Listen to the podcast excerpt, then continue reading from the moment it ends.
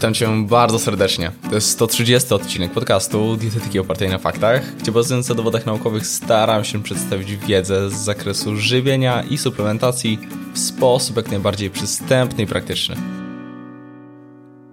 Jest kilka rzeczy, które chciałbym wiedzieć te wiele lat temu na początku przygody z dietetyką. Popełniłem trochę błędów, które z czasem naprawiłem, ale mógłbym wiedzieć o nich wcześniej i działać nieco inaczej. W dzisiejszym odcinku trochę przemyślę w tym temacie, co moim zdaniem warto wiedzieć jak najwcześniej jako dietetyk. Zapraszam do materiału.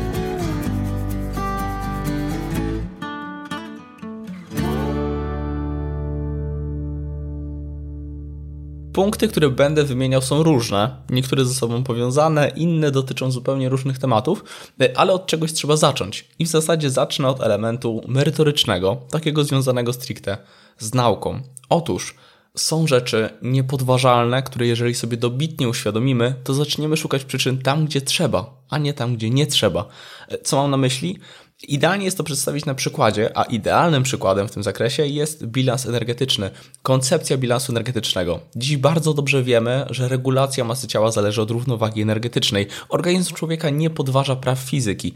Jeżeli w dłuższym wymiarze czasu ktoś będzie w deficycie energetycznym, dostarczał zbyt mało energii w stosunku do tego, co wydatkuje, kolokwialnie mówiąc spala na co dzień, będzie tracił zapasy zmagazynowane głównie pod postacią tkanki tłuszczowej. I teraz element praktyczny odnoszący się do tego. Nierzadko w pracy dietetyka spotykamy się z sytuacją, kiedy ktoś zaczyna stosować konkretny plan żywieniowy lub przestrzegać konkretnych zaleceń, które mają zapewnić deficyt energetyczny, a tym samym odchudzać. Tymczasem ta osoba w wymiarze czasu, który pozwoliłby zanotować już pewne zmiany, na przykład przez miesiąc, szczególnie przy perspektywie, że wybiera się często współpracę miesięczną, która nie zawsze bywa przedłużana, to gdy w takiej sytuacji nie notujemy zmian w masie ciała, pojawia się pytanie, co zawiodło? Co jest tego przyczyną? I wspominam o rzeczach niepodważalnych właśnie po to, by obracać się wyłącznie w kręgu faktycznie możliwych przyczyn. Niestety jest w internecie wiele osób, które sprowadza odchudzanie do innych elementów niż bilans energetyczny. Oczywiście mówię to o tym czynniku bezpośrednim, bo tych pośrednich wpływających na bilans jest mnóstwo. Niektórzy sugerują, że przyczyną są hormony, węglowodany, że tylko na keto da się schudnąć, że tylko na diecie X konkretnej po prostu da się to zrobić. Ale wiedząc, że kwestia bilansu jest niepodważalna, nie zastanawiamy się nad tym, czy ta osoba jest jakimś wyjątkiem od praw fizyki, że może ona faktycznie je bardzo mało energii, ale nie chudnie. Zaczynamy szukać prawdziwych przyczyn w praktyce, ale tylko wówczas, gdy naprawdę jesteśmy przekonani, że ta osoba po prostu musiała nie być w deficycie. Szukamy więc przyczyn, dlaczego w deficycie nie była. Czy ktoś na pewno trzymał się założeń? To niestety bardzo często przyczyna, szczególnie gdy założony deficyt nie jest duży. Wtedy nawet niewielkie wybryki, brak dokładności, lekkie zmiany mogą doprowadzać do zniwelowania deficytu. Nierzadko jednak podopieczni nie powielą tego wprost. Podopieczni często kłamią, ale my też jako dietetycy nie możemy zasugerować tego wprost, bo to nieprofesjonalne, ale do tego przejdę w kolejnych punktach. Być może źle wyliczyliśmy zapotrzebowanie, przeszacowaliśmy wydatki. Tu być może hormony mają znaczenie jako pośrednia przyczyna, być może aktywność wcale nie jest tak wysoka jak zakładamy, bo przykładowo treningi na siłowni wcale nie są tak energochłonne jak się niektórym wydaje i tym bardziej przy niewielkim deficycie to wpływa na małe lub wręcz żadne rezultaty. Nie będę już tego rozwijał, ale chodzi mi o to, że zbudowanie pewnych podstaw dietetycznych pozwala odgrodzić grubą linię zbioru przyczyn możliwych i niemożliwych, a to bardzo ważne. Punkt drugi, nie tylko wiedza dietetyczna jest potrzebna, by być dobrym dietetykiem i to naprawdę ważne. W pracy z ludźmi liczy się znacznie więcej rzeczy i kompetencje miękkie, umiejętności interpersonalne, właściwa komunikacja mają tu mnóstwo do powiedzenia. Chcąc komuś pomóc, nie tylko wystarczy posiadać ogromną wiedzę, ale umieć ją przekazać, odpowiednio zastosować w konkretnym przypadku. Tu elementy psychodietetyczne, niekiedy elementy dialogu motywującego w pracy bardzo się przydają, by umieć zadać właściwe pytania. Odwołując się do tego przykładu z punktu wcześniejszego, nie możemy zasugerować, że ktoś kłamie, mówiąc, że trzymał się założeń.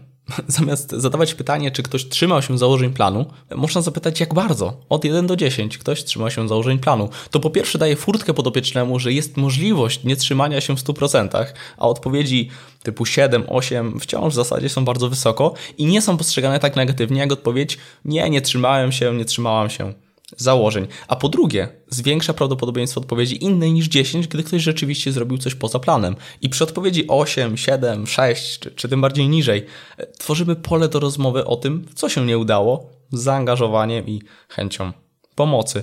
Są książki czy kursy, które tego uczą, ale co najważniejsze, trzeba to próbować w praktyce, aż trochę wejdzie nam po prostu w krew. Finalnie chodzi o to, że czasem zamiast kupować kolejną książkę dietetyczną czy kurs specjalistyczny i wiedzieć jeszcze więcej i więcej, co oczywiście jest super i bardzo pozytywne, ale żeby znaleźć też przestrzeń na uczenie się tych innych umiejętności.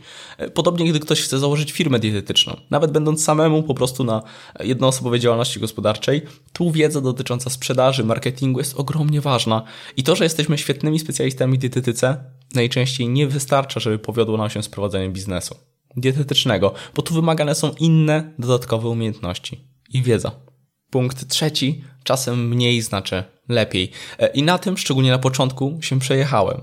Chcemy poprawiać wszystko, co możliwe, co sprawia, że narzucamy niekiedy nierealne założenia do przestrzegania w praktyce, w odniesieniu do ogromnych zmian, które ktoś musiałby poczynić. I choć układanie diet na studiach sprowadza się często do układania idealnego jadłospisu, w rzeczywistości tam musi być przestrzeń luzu. Założenia muszą być realne, biorąc pod uwagę cechy czy tryb życia osoby, o której zmiany muszą zaistnieć. Jeżeli ktoś nie ma czasu na gotowanie, to posiłki po prostu muszą być szybkie. Można wykorzystywać powtarzalne posiłki, gotowanie więcej, chłodzenie czy zamrażanie. Trzeba dać alternatywy, gdy ktoś jest w biegu, czyli co ma kupić, gdy szybko wstępuje do osiedlowego sklepu, bo to po prostu będzie się zdarzyć w realiach dnia codziennego. Więc chodzi o stworzenie prawdziwej, a nie wyimaginowanej zmiany na kartce. Gdy kogoś dieta wymaga wielu zmian, to sam w praktyce skupia się na kilku, przeważnie trzech, czasem czterech lub pięciu zmianach kluczowych, które sam postrzegam za najważniejsze w danej sytuacji, które najmniejszym wysiłkiem, że tak powiem, mogą dać największe rezultaty. I czasem są to naprawdę małe zmiany, których podopieczny się nawet nie spodziewa. Finalnie chodzi o branie poprawki na to, co ktoś rzeczywiście może zmienić. Warto umawiać się na konkretną zmianę, czasem też na konkretną częstotliwość, tak? Wymiana czegoś na coś nie musi być każdorazowa, ale na tym polega ten element praktyczny. No dobra. I punkt czwarty, też bardzo ważny. Dobre intencje nie wystarczą. Dietetyka jest zawodem odpowiedzialnym, który wpływa na zdrowie człowieka. Mamy swoją etykę zawodową i choć chęć pomocy może istnieć ogromna, to przy braku odpowiednich kompetencji możemy zrobić komuś po prostu krzywdę. Niestety w swojej praktyce spotykają się z tym wielokrotnie, niekiedy w skrajnym wydaniu, nawet dotyczącym pacjentów nowotworowych, którym ktoś, kto interesuje się dietetyką, zalecił na przykład głodówkę, w tym przypadku nasilając niedożywienie i zupełnie nie pomagając.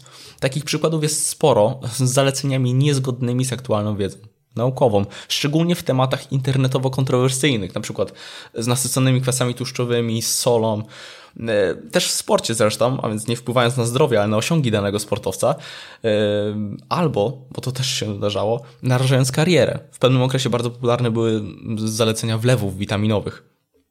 I to zdarzało się, że przez dietetyków. Zdarzało mi się też niestety spotkać z diagnozą lekarską postawioną przez dietetyka. To wykracza totalnie poza kompetencje dietetyka i oczywiście warto jako dietetyk dobrze ogarniać diagnostykę laboratoryjną.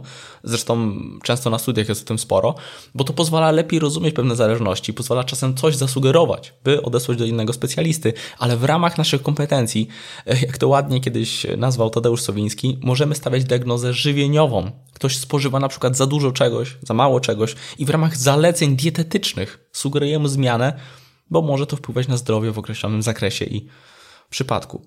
Podobnie działanie z osobami z zaburzeniami odżywiania. Tu często kwestia pomocy wychodzi daleko poza kompetencje dietetyka i choćbyśmy nie wiem jak bardzo chcieli pomóc, to nierzadko potrzebny jest inny specjalista. I żeby to nie było demotywujące i sprawiające, że ktoś pomimo wielu lat nauki w dietetyce ma paraliż pracy z ludźmi w obawie, że zrobi im krzywdę, to da się wyważyć. I spora część osób przychodzi z niewielkim albo prostym problemem, prostym w takim postrzeganiu, że dietetyk dobrze wie, co trzeba zrobić. Da się to wyważyć. No dobrze, liczę, że taki odcinek okazał się wartościowy. Jestem bardzo ciekawy, co o tym myślicie, czy się zgadzacie, czy się nie zgadzacie, czy coś byście dodali. Jeżeli ktoś ma jakieś przemyślenia, zachęcam do komentowania, czy wiadomości prywatnej do mnie na maila, czy też na Instagramie. Niewykluczone, że kiedyś rozwinę tematy powiązane z tymi zagadnieniami. Tymczasem to już tyle ode mnie. Do zobaczenia, do usłyszenia już niebawem. Hej!